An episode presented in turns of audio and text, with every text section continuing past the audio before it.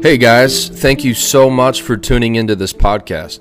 You've made the best decision you could possibly make by tuning your ear to the Word of God. I would love to invite you to stay updated with us on Facebook and YouTube. You can find us at Revival House Church.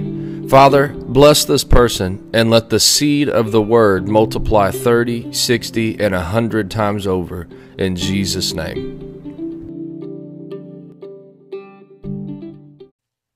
I'm going to be preaching on a text that I've been preaching a lot in the last couple of months. And I had entitled this sermon before Things that Jesus Condemns and Things that He Commends. But I have another title tonight because I just keep getting revelation from this text. But, right, I keep getting revelation from Revelation. from the book of Revelation. But it's how Jesus sees things in the New Testament. That's what I wrote at the top of my page. You can write that down. How Jesus see things, sees things in the New Testament. The reason why that's important is several weeks ago, how many of y'all went to our church retreat in Galveston? I mean, some of you guys went. That was a great time.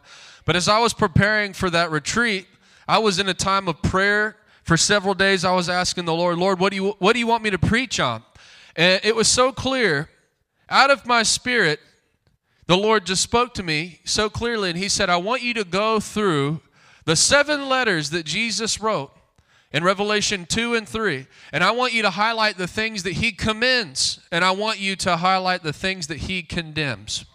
The reason that that is important is because when you begin to read some of these things, you're going to see that Jesus commends several things that are pretty opposite to the Christian culture today.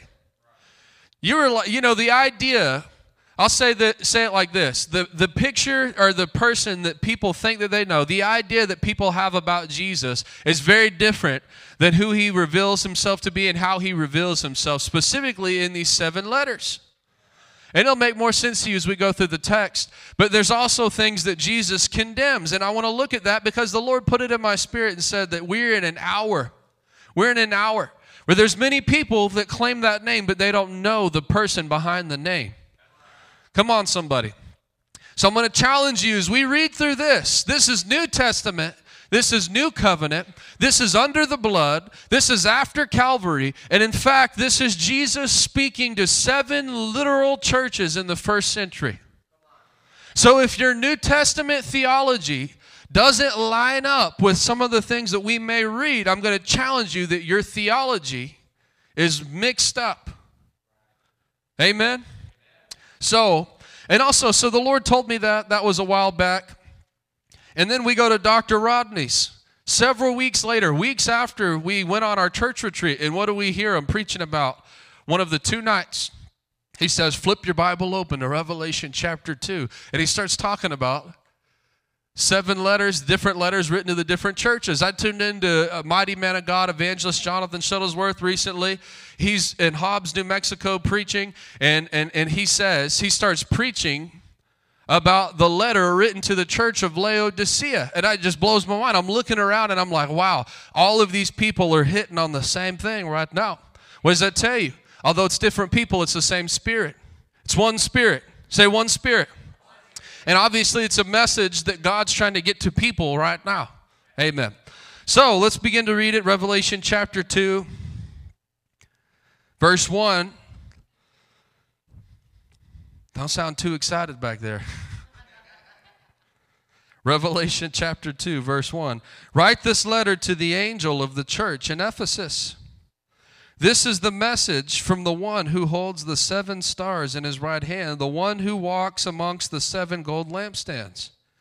I know all the things that you do. I have seen your hard work and your patient endurance. I know you don't tolerate evil people. You have examined the claims of those that say they are apostles, but they are not. You have discovered that they are liars. You have patiently suffered for me without quitting. Okay, Jesus is speaking this to the church in Ephesus. Say Ephesus.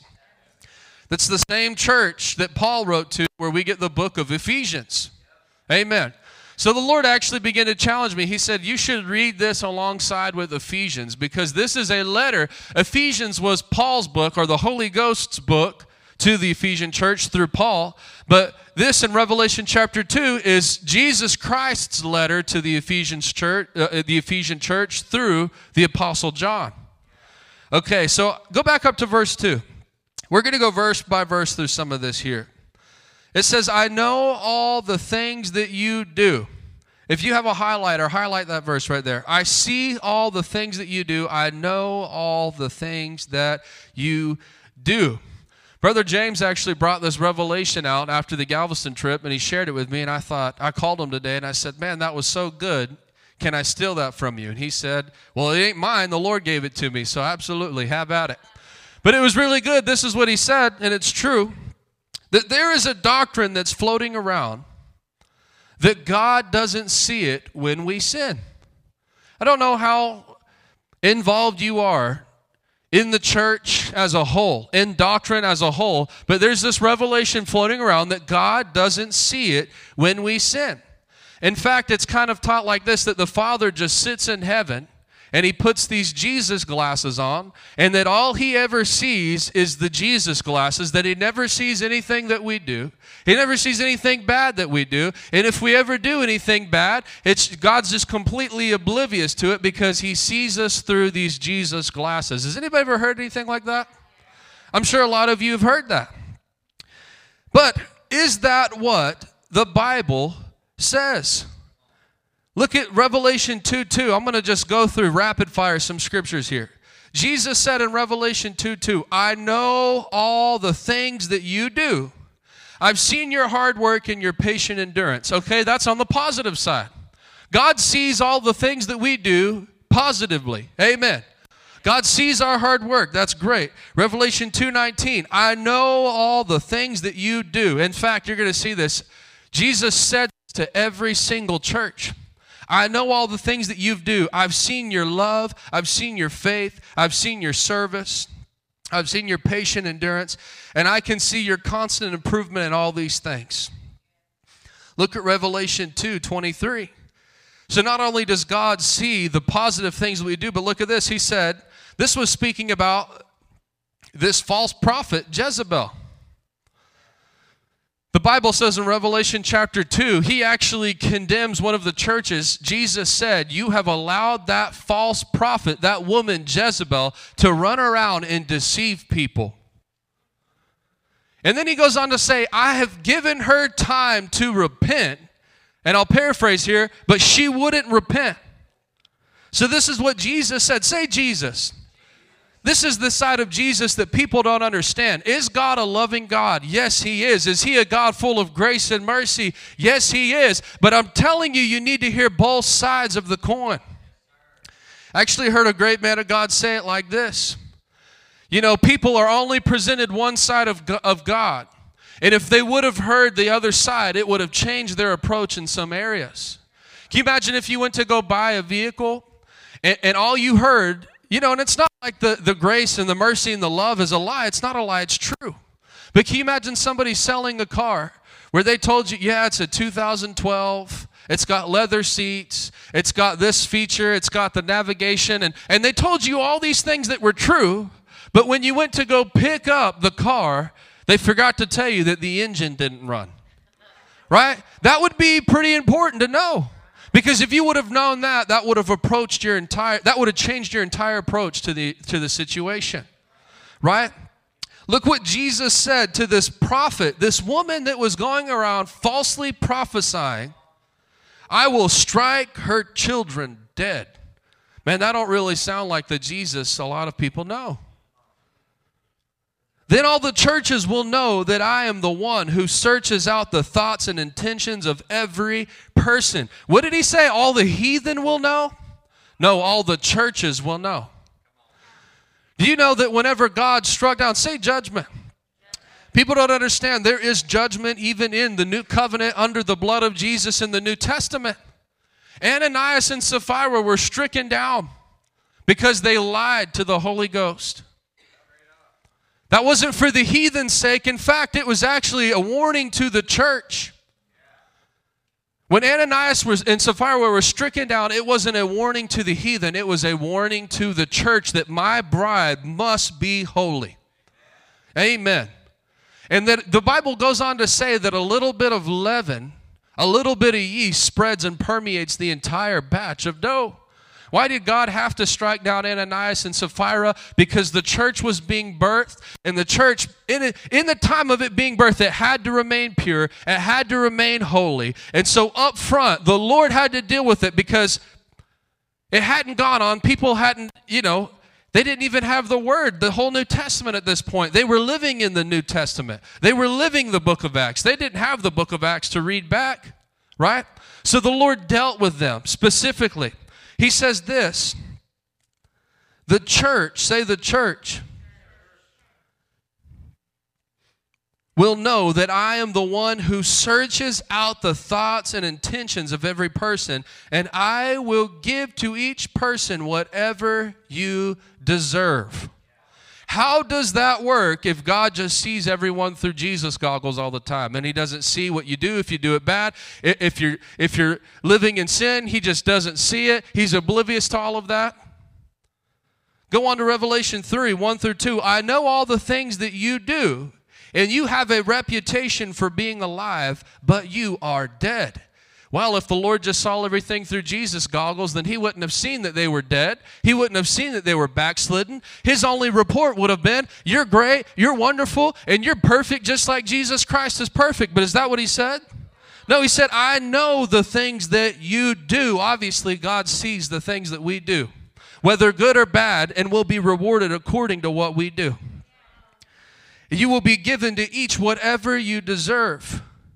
He said, Wake up, strengthen what little remains, for even what is left is almost dead. And I find, look at this.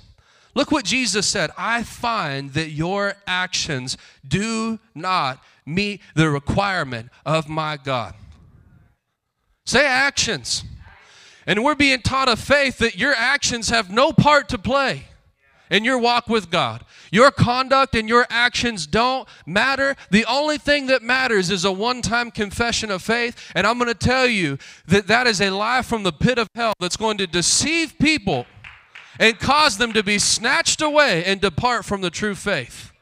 Jesus is talking to a church and saying your actions don't meet the requirements. While apparently God, even under the blood in the new covenant in the New Testament, has requirements for believers to meet. Did you know this? I say it to me, I'll say it to you. There say there are requirements of the Lord that I must meet. Revelation 3 8, I know all the things that you do, and I open a door for you that no one can close. Though you have little strength, you have obeyed my word and did not deny me. There you go. He, again, he saw it on the positive side. But look at this Revelation 3 15 through 16. I know all the things that you do. You are neither hot nor cold. I wish that you were one or the other. But since you are lukewarm, since you're like lukewarm water, neither hot nor cold, I'll spit you out of my mouth. Second Corinthians 5 10 through 11.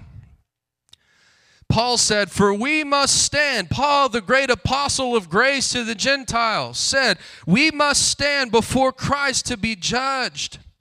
We will each receive whatever we deserve. Isn't that what Jesus said? I know the thoughts and intentions of every person, and I will give to them whatever they deserve. Paul's saying the same thing. We will, they will each receive whatever they deserve for the good, say the good, or evil, say or evil, that we have done in this earthly body.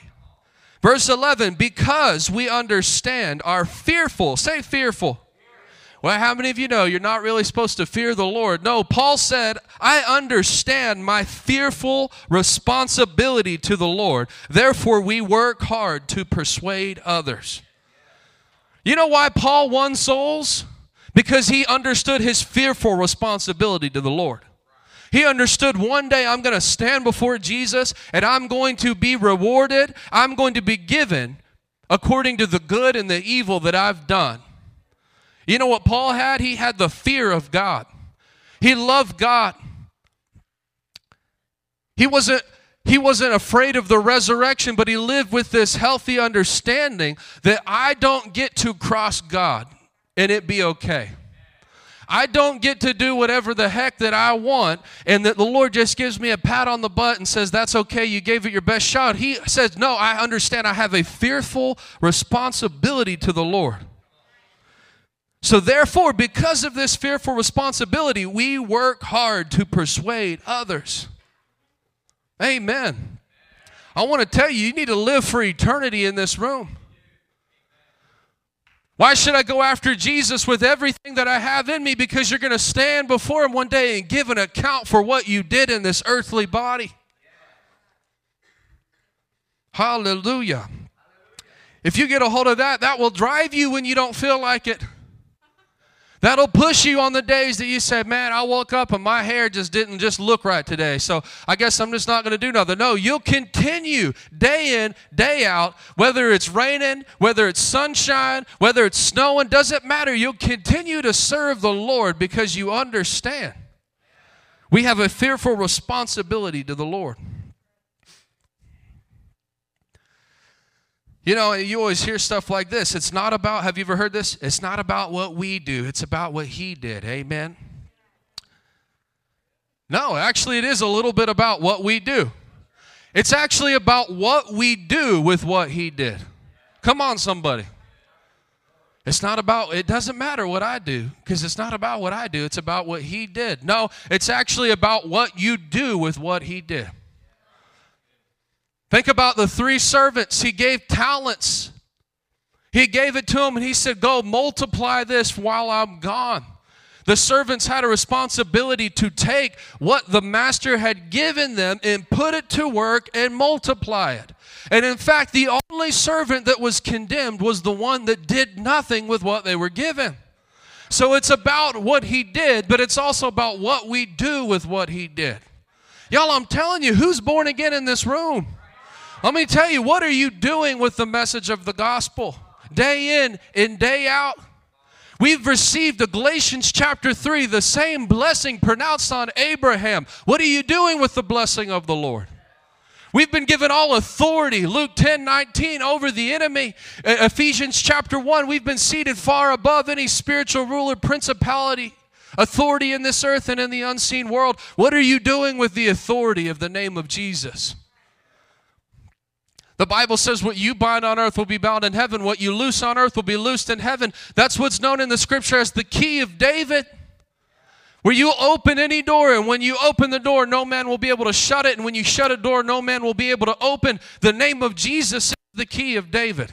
That's why he said, You can ask anything using my name, and the Father will give it to you because you ask using my name. What are you, what are you doing with it? What am I doing with it? Say fearful responsibility. Put it to work. Revelation 2.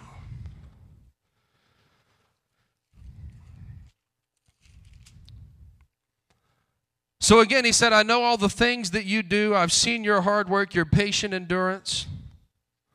And I know that you don't tolerate evil people. That was something Jesus commended.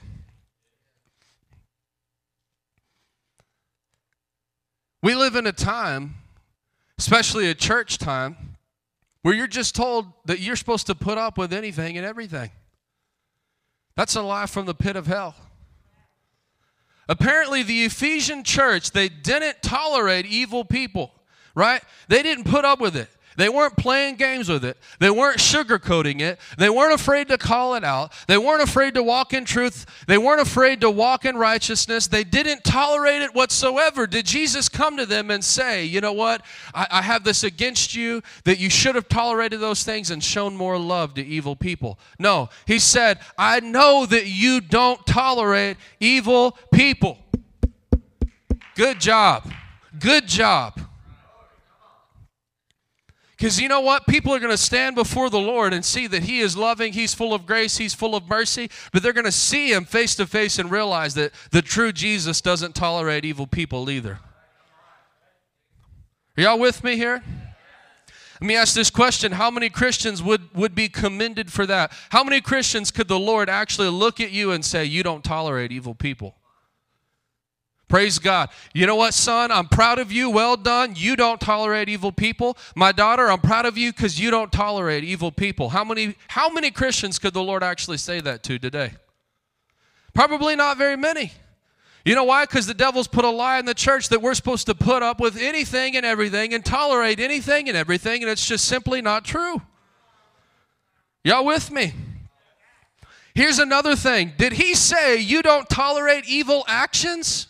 Is that what he said? Did he use the word actions or did he use the word people? He used the word people. Say people.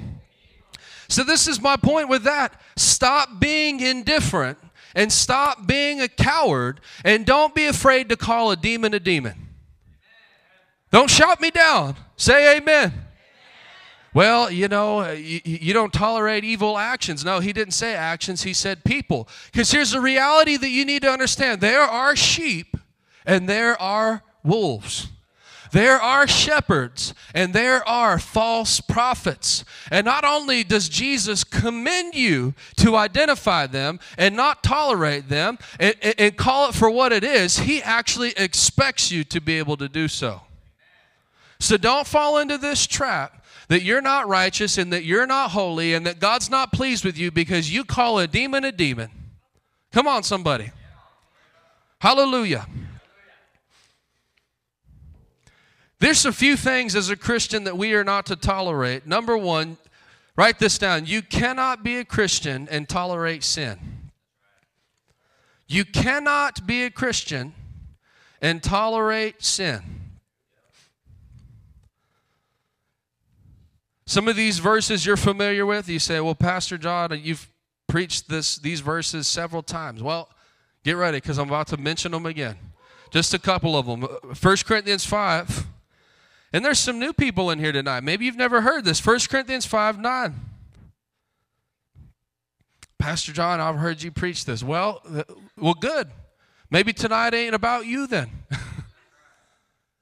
Maybe you go get fed by the Lord and you come to church and you help me help get some of these new people along a little bit. Hallelujah. When I wrote to you before, Paul said, I told you, you are not to associate with people who indulge in sexual sin. But I wasn't talking about unbelievers who indulge in sexual sin or are greedy or cheat people or worship idols. You would have to leave this world to avoid people like that. I meant that you are not to associate with anyone who claims to be a believer yet indulges in sexual sin or is greedy or worships idols, is abusive or is a drunkard, cheats people. Don't even eat with such people. Look what Paul says. It isn't your responsibility to judge those on the, uh, to judge those. Sorry, it isn't your responsibility to judge outsiders, but it certainly is your responsibility. Say, my responsibility. Really? Because you hear a bunch of stupid stuff like the only scripture anybody knows in 2022 is don't judge. Right? And they don't even actually quote the whole thing. They just quote, doesn't the Bible say, quote, don't judge? And then they'll also say, well, well, you know what? You can't say anything because God is my judge. Really, because Paul is telling the Ephesian church, he didn't say God would judge those inside the church. He said, it's your responsibility. Say, my responsibility. That means that it's not God's church to hold a standard of holiness in the body of Christ. It's the church's job to hold up a standard of holiness in the body of Christ, a standard of righteousness in the body of Christ. It's, it's the church's job to, to hold up the truth and stand on the Word of God. It's not God's job to do that. He said, It certainly is your responsibility to judge those inside the church who are sinning. I'm going to tell you something in this generation that maybe you've never heard before. But when you claim that name, there is an expectation now for your life. When you claim the name of Jesus, you put yourself into a different category. I actually heard a brother Tiff Shuttlesworth, he was talking about ministers. We live in the day and age where everyone's a minister and everyone's a ministry. Right? You ain't got nothing, you don't have anything. God's never given you anything, but yet you're a Facebook prophet. You know what I'm talking about? And he said, Brother, I'm going to tell you this out of love, but you better be careful because the moment that you claim that you are a minister, you automatically put yourself in the category of double judgment before the Lord.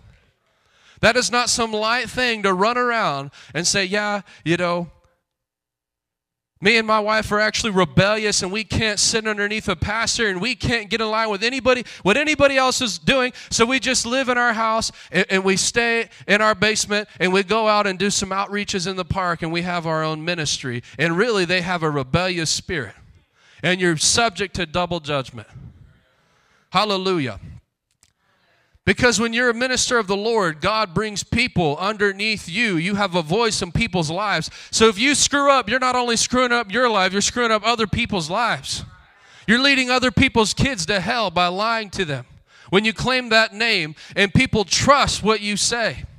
So you're double accountable. You cannot be a Christian.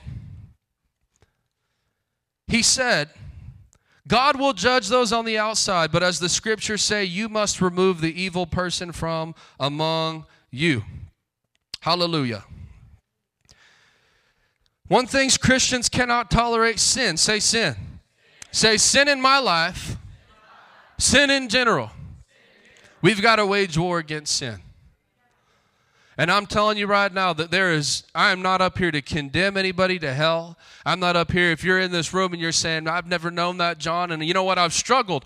Thank God I'm going to give you a solution in a moment that'll break the power of sin in your life. But I don't want, I don't want to lie to you.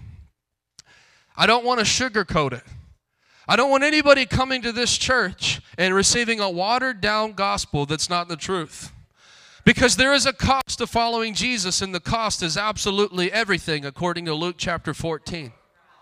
There is a, well, it's just free. All I got to do is pray that prayer. Yes, that's all you have to do is, is believe in your heart and confess with your mouth. But when you believe it in your heart and confess with your mouth that Jesus Christ is the Lord and that God raised him from the dead, what you're saying is, He has lordship over my life and He is resurrected. And now it's no longer I who live, but I live my life full of resurrection power to be about my Father's business on the earth. Everything. Say everything. You know, we got to put those two things together. Jesus said, You must forsake even your own father and mother, your brother and sister, your friends, even your own family. He said, You think that I came to bring peace, but I came to bring a sword dividing households against each other. In a house that'll be two for me and one against, and one for me and two against. What is he saying? At the end of the day, it doesn't matter who is against you, you must stand with God and realize that if God be for you, it doesn't matter who's against you. Come on, somebody. You got to be willing to forsake everything, anything, and all things to follow Jesus. Jesus, you have every part of my life. Everybody shouts amen. But there's only, but I'm going to tell you, there's only a handful of people that are winning souls. How can Jesus have every part of our life when we don't even listen to him? Because the Spirit of God is after the harvest. Are y'all with me? Man, I'm telling you, I, am not preaching this message so that we just go back home and get in lethargy and turn on the Dallas Cowboys and live a life full of me, myself, and I. I'm, God is raising up people in this hour that truly lay everything down to follow Jesus. Everything. Say everything. I hope that your heart gets a hold of that. Everything. I'm telling you, there is no ceiling for the person that will surrender everything to the Lord. Because Jesus also promised in Mark chapter 10 whatever you give up for the gospel, you will be rewarded now in this time a hundred times whatever it is that you give up. Well, Jesus, you don't understand. You know, think about these people in the New Testament. They sold everything that they had and gave their money to the poor. Following Jesus wasn't praying a prayer. Following Jesus, like the rich young ruler, you're rich, go sell your house, go sell your car, go sell your clothes, and don't keep any of the money, give it all away. Every bit of it away, and then come follow me. That was the cost of following Jesus. What happened when he called Peter? Peter left his wife. Peter left his father. Peter left the two boatloads full of fish that were sitting there. He left his business. He left his boats. He left everything and he followed Jesus because there's only ever been one price, one cost, and it's everything. People never, they're so resistant to the Spirit because they've never got to that point. Lord, you have my everything. Lord, I'll yield to you completely. Whatever you say, I'll do. Wherever you tell me to go, I'll go. What you tell me to say, I'll say. What you tell me to do, I'll do. I don't care what it costs me. I don't care how foolish people think that I look. If you'll come to that point in your life, I'm telling you, your life will be like a sacrifice laid out on the altar, and the fire of God will come and consume your life that is the sacrifice sacrifice. Pastor John, how come I haven't caught the fire? Because you haven't surrendered. Just a simple fact you haven't surrendered everything to Him. You haven't got hungry. You haven't got desperate enough.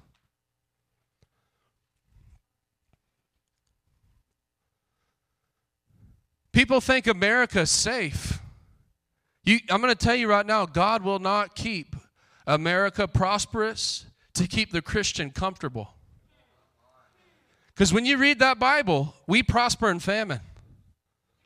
Come on, somebody. Isaac sowed in the year of famine and reaped a hundred times. People think that God's going to keep the economy booming the gas price is low, the groceries cheap, everything comfortable, everything at the microwavable, everything at the reach of our hand in the United States of America, just so that the Christians, I'm not saying the Christians won't be preserved, they'll be preserved. The true remnant, the people that have faith in the Word of God, will thrive no matter what the devil does, no matter who the president is, will thrive. No matter if it's the COVID 19 or the monkeypox or the donkeypox, it doesn't matter. We'll thrive no matter what because we're hooked into a whole nother economy. But people think that this is just all going to stay comfortable. I'm going to tell you right now, it's not. It's not. If you study Bible prophecy, the United States of America is not mentioned anywhere in Bible prophecy. Think about that. Russia is specifically mentioned.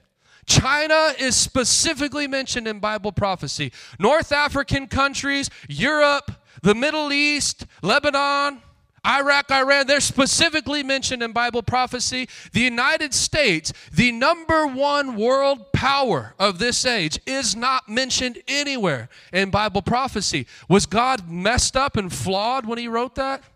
No, obviously, that tells you at some point, whether it's before the church is raptured or after the church, the United States will be consumed by another nation.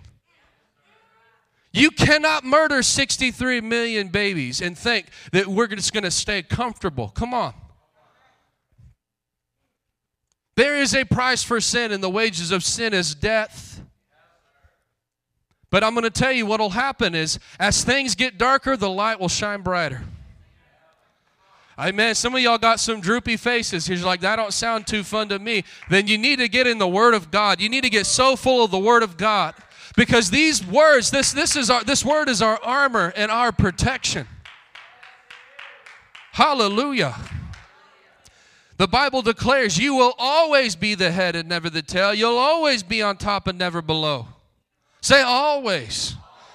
When you're a true believer walking in the covenant of God, it doesn't matter if you're in the Middle East, doesn't matter if you're in China, doesn't matter if you're in Africa, doesn't matter if you're in a backslidden United States of America, you will prosper because your life is built on the Word of God. People are about to figure out that American Christianity doesn't work. The largest churches in the world,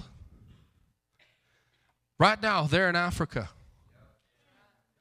Bishop David Oyedepo's church houses a million people, physical, not online campus, in one location every single Sunday. I'm going to tell you something. They're not the seeker sensitive, three worship songs with a click track with the laser lights and a, and a little screen and a, a, a, little cute message. They don't do stuff. They are the fire of God, the word of God. They preach, they teach, they cast out devils. They do book of Acts Christianity. Because I'm going to tell you why they don't do the American junk. I want to use another word, but I won't because we're in church. Because it doesn't work. Try taking that model to, to over there to Africa, they'll laugh you out of the place because it doesn't work.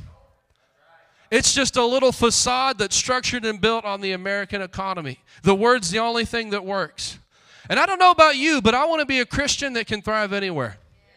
I want to learn a gospel and a message from the Lord that you could preach on every continent of the world and it'll produce no matter where you're at. Come on, I want to get a word inside of my spirit that we could take it up to the to the Eskimos in Alaska and it will work and bring breakthrough there because it's the word of God. The Word of God will work if you're a man or if you're a woman, if you're young, if you're old, if you're black, if you're white. It doesn't matter. The Word doesn't need any of those things. The Word works because it's the Word of God. Thank you, Jesus.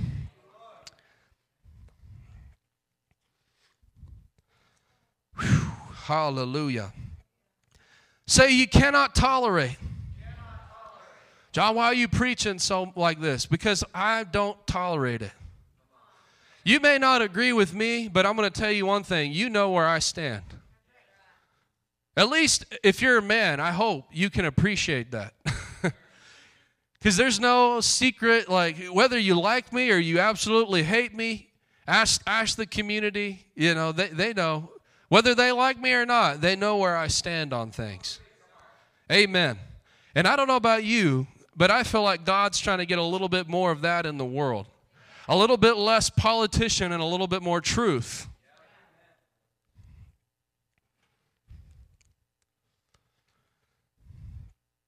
Write this down. Number two, you cannot be a Christian and have a loose attitude towards the Bible.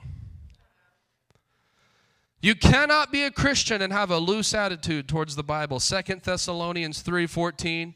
Paul wrote this to the church of Thessalonica. He said, he wrote this letter which is our first and second Thessalonians, and he said, Take note of those who refuse to obey what we say in this letter. So, Paul, what they would do is write these letters, just like I'm standing up right now and I'm reading from the Word of God. Paul would say, Read it out to everyone and take note of those that refuse to obey it. Take note of those that hear it and then think, ah, I don't need that. Now, you know what? I know that that's what, what the word says. I know that that's what that preacher's saying. But I'm going to continue kind of doing my own thing. Paul says, take note of who does that and stay away from them so that they will be ashamed. I've told you this before, but you know how many of you heard, uh, all you've ever heard in churches, you don't need to be ashamed. Hallelujah. Some, you, some of you, somebody's made you feel ashamed in your life. Well, Paul said you actually should stay away from them so that they are ashamed. Y'all, I'm, I'm just trying to present to you maybe another side of the Bible you've never seen before. I'm telling you right now, if you hear those words coming out of my mouth and you go, uh, I don't want to hear that, I don't want anything to do with that, you have a problem with false doctrine. And you better make sure that you know the true Jesus Christ.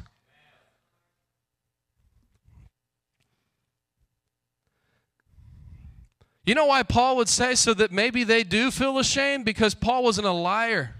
He wasn't trying to gain a following and influence people.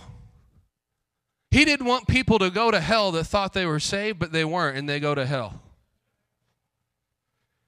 Because Jesus said, if the light that you think that you have is actually darkness, how deep that darkness is. Paul didn't want to lie to anyone. He didn't want to tell any Christian, oh, you know what, we're sitting here reading the Word of God to you, and you just could care less about it, but that's okay, my friend, you're going to heaven anyways. He said, no, stay away from them so that they'll get the reality that there is only one way to do this. And until you come to terms in your heart that I am willing and ready to submit to God's way, there is no other way to heaven. There is one way. Jesus said, I am the way, the truth, and the life, and no one comes to the Father except through me. Say, the way. The is singular, it's not plural. There's not multiple different ways, there's not multiple different truths. Come on, somebody. Well, how many of you know you believe what you believe? I believe what I believe. There's one truth. Not only the truth is Jesus, but I'm telling you, doctrinally in the American church. Well, we're Baptists. We don't believe that. You know what? Jesus backs his word with fire and with power. These miraculous signs will accompany those that believe. If there has never in your ministry been a, de- a devil cast out, if there has never been a move of the power of God in anything that you've ever said that has come behind and back the words that you're preaching, then I'm telling you right now, it's not this word because God backs this word with power. Are y'all with me? Let's stop fiddling around because we're afraid to say the truth. The truth is the truth. There is no Christianity where you reject the Holy Ghost. There is no other church than the model of church in the New Testament. Well, we don't like speaking in tongues in this church. Really? Paul said in 1 Corinthians 14, do not forbid speaking in tongues. Well, we just really don't do that. Then you don't practice or believe the Bible.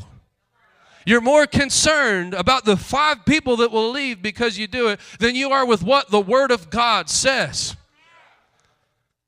Paul said if, if, I, if my ambition was to please people, I would not be a servant of Christ. So I'm going to tell you if you're serving Christ, at some point you're going to tick somebody off. If you're doing it right. If you ain't ever made no one mad, if there ain't ever been a religious devil come against you, I'm telling you right now, either you, you're not doing something right or you're just keeping your mouth completely shut and the devil doesn't even know you exist. I'm not trying to be harsh tonight. I really am not. I swear I'm not. Like, none of that is in my notes. None of it. But he says, don't think of them as enemies, but warn them as you would a brother or sister. So even take note of those that refuse to obey what's written in this word and stay away from them. Paul doesn't say, go around acting like you're more holy than thou. I'm better than you. No, he said, just don't lie to them.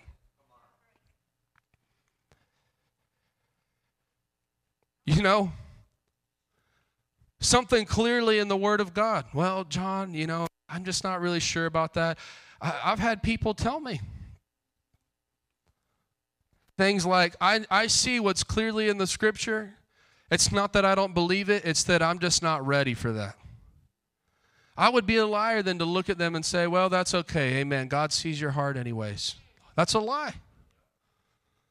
Well, praise God, my friend. God loves you. He wants you to repent and be saved. But until you come to terms with that right there, things are not good between you and God.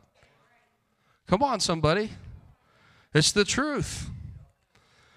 I'm about to pray for some people, but I want you to see this. You can't be a Christian and continue in fellowship with the world. Bible says in James 4 4 through 10, you adulterers. You know, say adultery.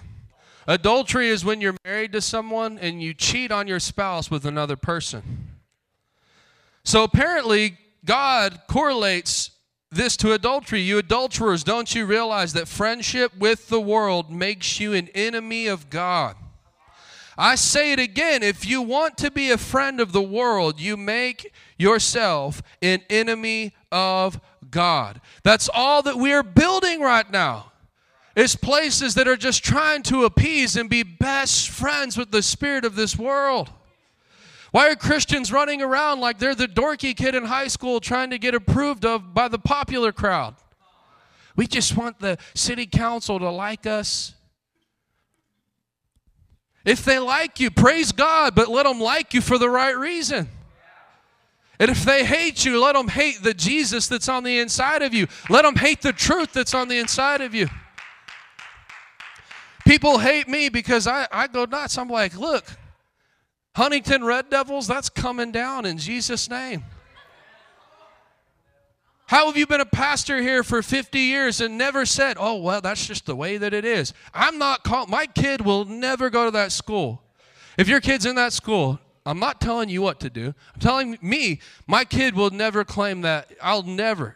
Red Devils. No. You know, it's like, John, you seem like you're being a little crazy. Really? Because the Bible says the power of death and life is in the tongue. and that those who love it will eat the fruit of it.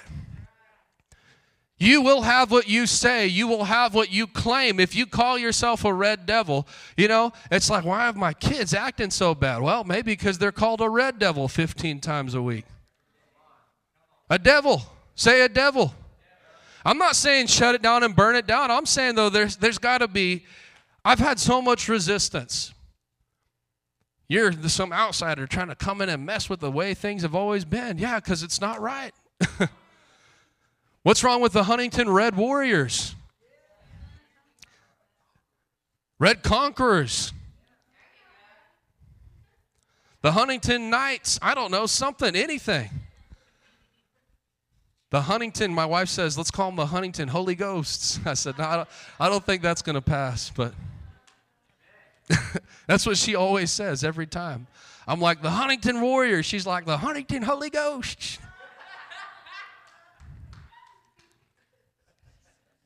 Our kids will come out on the field speaking in tongues. By the football team. the center will get down to hike and he'll just fire and the, the guy across from him fall out the running back go right through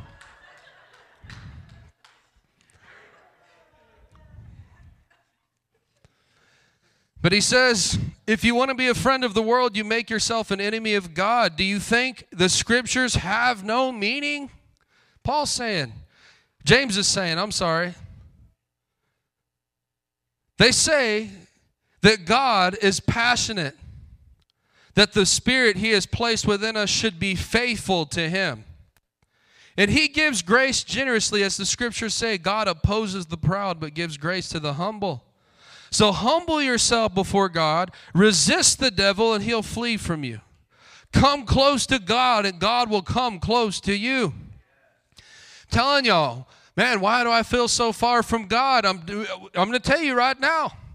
God loves you. Jesus died for you. But as long as you sit back and think that God's got something to prove for, to you, you're going to miss Him your whole life.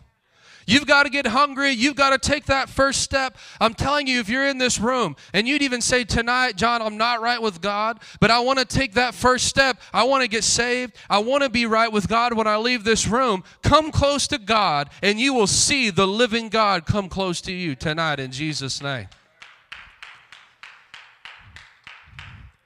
Hallelujah. Wash your hands, you sinners. Purify your hearts, for your loyalty is divided between God and the world. Let there be tears for what you have done. Say repentance. You know, I don't understand this doctrine coming out. There's people preaching now that you don't have to repent, and in fact, when you repent, there is it's actually offensive to God when you repent, when you repent. You're spitting in the face of Jesus Christ because his blood already paid for it. It already paid for the sin that you've repented of, and it paid for the sin that you didn't repent of. Well, I guess Apostle Peter had a major problem when the Holy Ghost was poured out, and he preached to 5,000 people. Was it five or three? Three or five? 3,000 people. And they said, What must we do to be saved? And he said, Repent. Say, repent of your sins and be baptized in the name of the Lord Jesus Christ. Then you shall receive the promised gift of the Holy Spirit. Say, repent. I'm going to tell you something that we have to come to the point where we hate, we hate, we hate the things that we used to do.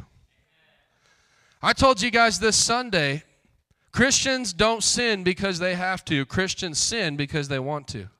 Because according to Romans chapter 6, the power of sin has been broken off of our lives.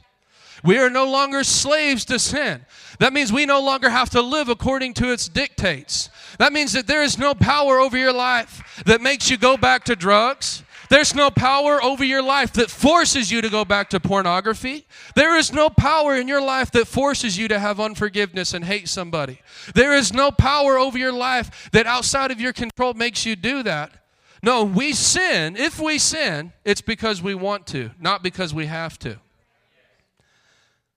Why can't people get free? Well, brother John, I prayed that prayer. I'm covered by the blood, but I can't get I can't get free from pornography. No, you can. You're just not done playing with that devil yet. The moment you get done playing with that demon, you'll get free from it. Come on, somebody.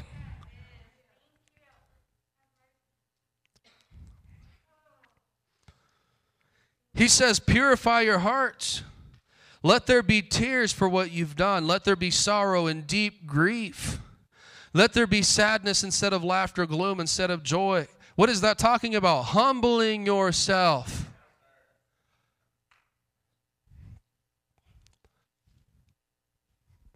Lord, I'm so sorry that I was a drug addict. Lord, I'm so sorry for the things that I've done. I'm so sorry for the people that I've that I've used and abused and cheated and lied to. I'm going to tell you to those who much has been forgiven, much love abounds. Amen. A revelation of what God's forgiven you of. When you get a weight of sin and you begin to hate it, then you can cry out to the Lord. And I'm going to tell you, it's not cheap grace. It ain't cheap.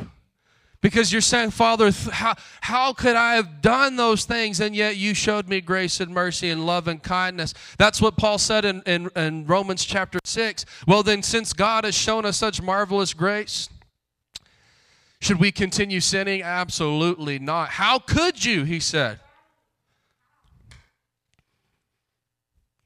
John, you may say tonight, John, this seems like legalism in the flesh.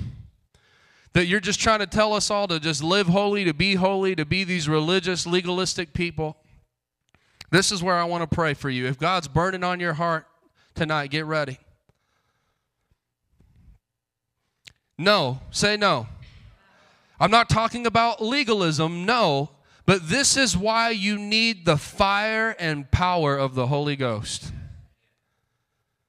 Romans 8:13 talking about sin, it says, For if you live by its dictates, you will die. But if through the power, say power, power is the Greek word dunamis, through the power of the Spirit, you put to death the deeds of your sinful nature, you will live.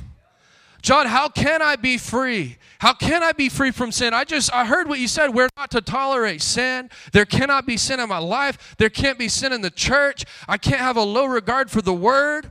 I can't have fellowship with the world.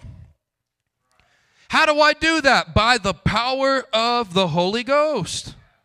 This is why you need fire and power.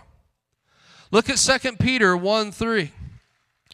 It says this By his divine power, say power. By his power, God has given us everything we need for living a godly life. So, how do we live a godly life? Say power.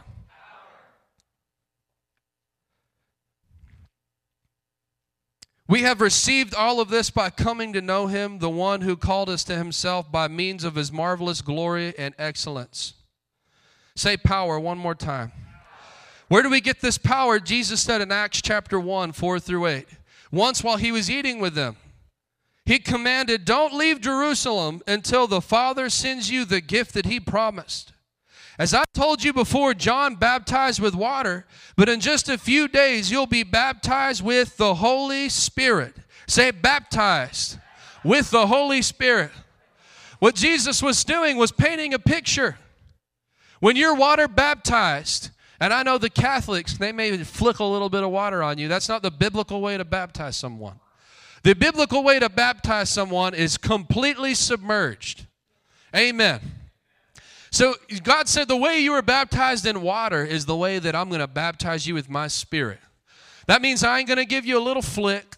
I ain't going to give you a little squirt bottle. No, I'm going to pour it out on you. And from head to toe, from this side of your arm to that side of your arm, every square inch of your body, you shall be saturated and covered by the power with the Holy Ghost. Hallelujah. Say power. In a few days, you'll be baptized with the Holy Spirit. So when the apostles were with Jesus, they kept asking him, Lord, has the time come for you to free Israel and restore your kingdom? He replied, The Father alone has the authority to set those dates and times, and they are not for you to know. But you will receive power. Say, power. When do you get this power? When the Holy Spirit comes upon you. And you'll be my witness, telling people about me everywhere in Jerusalem, through Judea and Samaria, and to the ends of the earth. Power is not only for doing miracles, power is not only for prophesying, power is also for putting to death the deeds of the flesh. Come on, somebody. Hallelujah. Whew, thank you, Jesus. I'm going to tell you something that when you get this power, something changes on the inside of you. Say fire. John prophesied of Jesus saying that he would baptize you with fire, with the Holy Spirit and with fire. Say fire. The fire is the refining presence of God.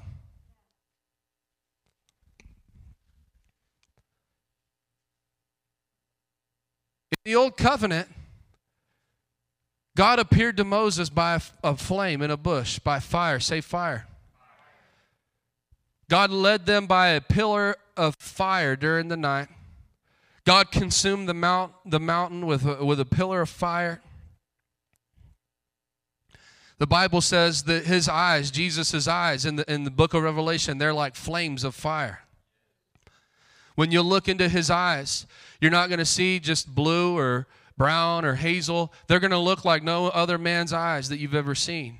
And it's the holy, pure, tangible presence of God. What was John talking about? You'll be baptized with fire. There will be this refinement that comes on your life. I'm telling you, where it will change you from the inside out. You won't need a 12 step program to get free from drugs. It'll change you where you won't want to do drugs anymore. Man, y'all need to shout better than I'm preaching. That This is great. This is great. I want you to say fire. Everything changes when you get the fire of the Holy Ghost. I always tell our kids this. There's a passage in the Old Covenant where God told a man, He said, The Spirit, my Spirit will come upon you, and you will be made into a new man. I always tell our kids this. I say, Listen, while you're right now, I, stop thinking about college. Stop thinking about who you're going to marry. Stop thinking about your job in the future. Stop thinking about life five years from now, 10 years from now. There's one thing I want you to think about. There's one thing I want you to press into. It's the fire of the Holy Ghost. Because if you'll get that fire, everything about you will change. Well, I thought I wanted to go to this career. Yeah, get the fire of the Holy Ghost. And if you still want to do that, praise God. But chances are, any decision that we make in the flesh, it will completely change when we get that fire. So it's like one thing push into the fire.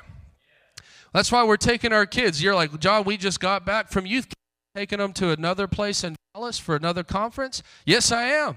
Why? The fire. Say the fire. Because these kids are going to get full of the fire of God. Everything will change about them.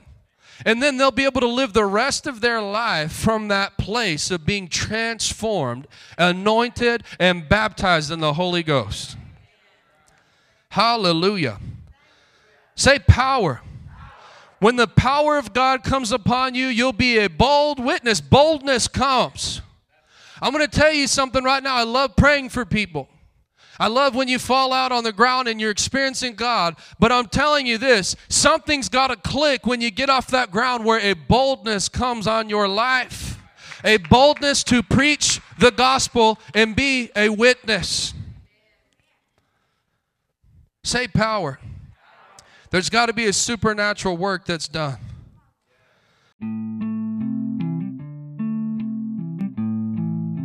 Lord, bless them for being hearers of the word in Jesus' name. If you would like to sow a seed or partner with this work that the Lord is doing, check out the description of this podcast or go to www.rhctx.com forward slash give.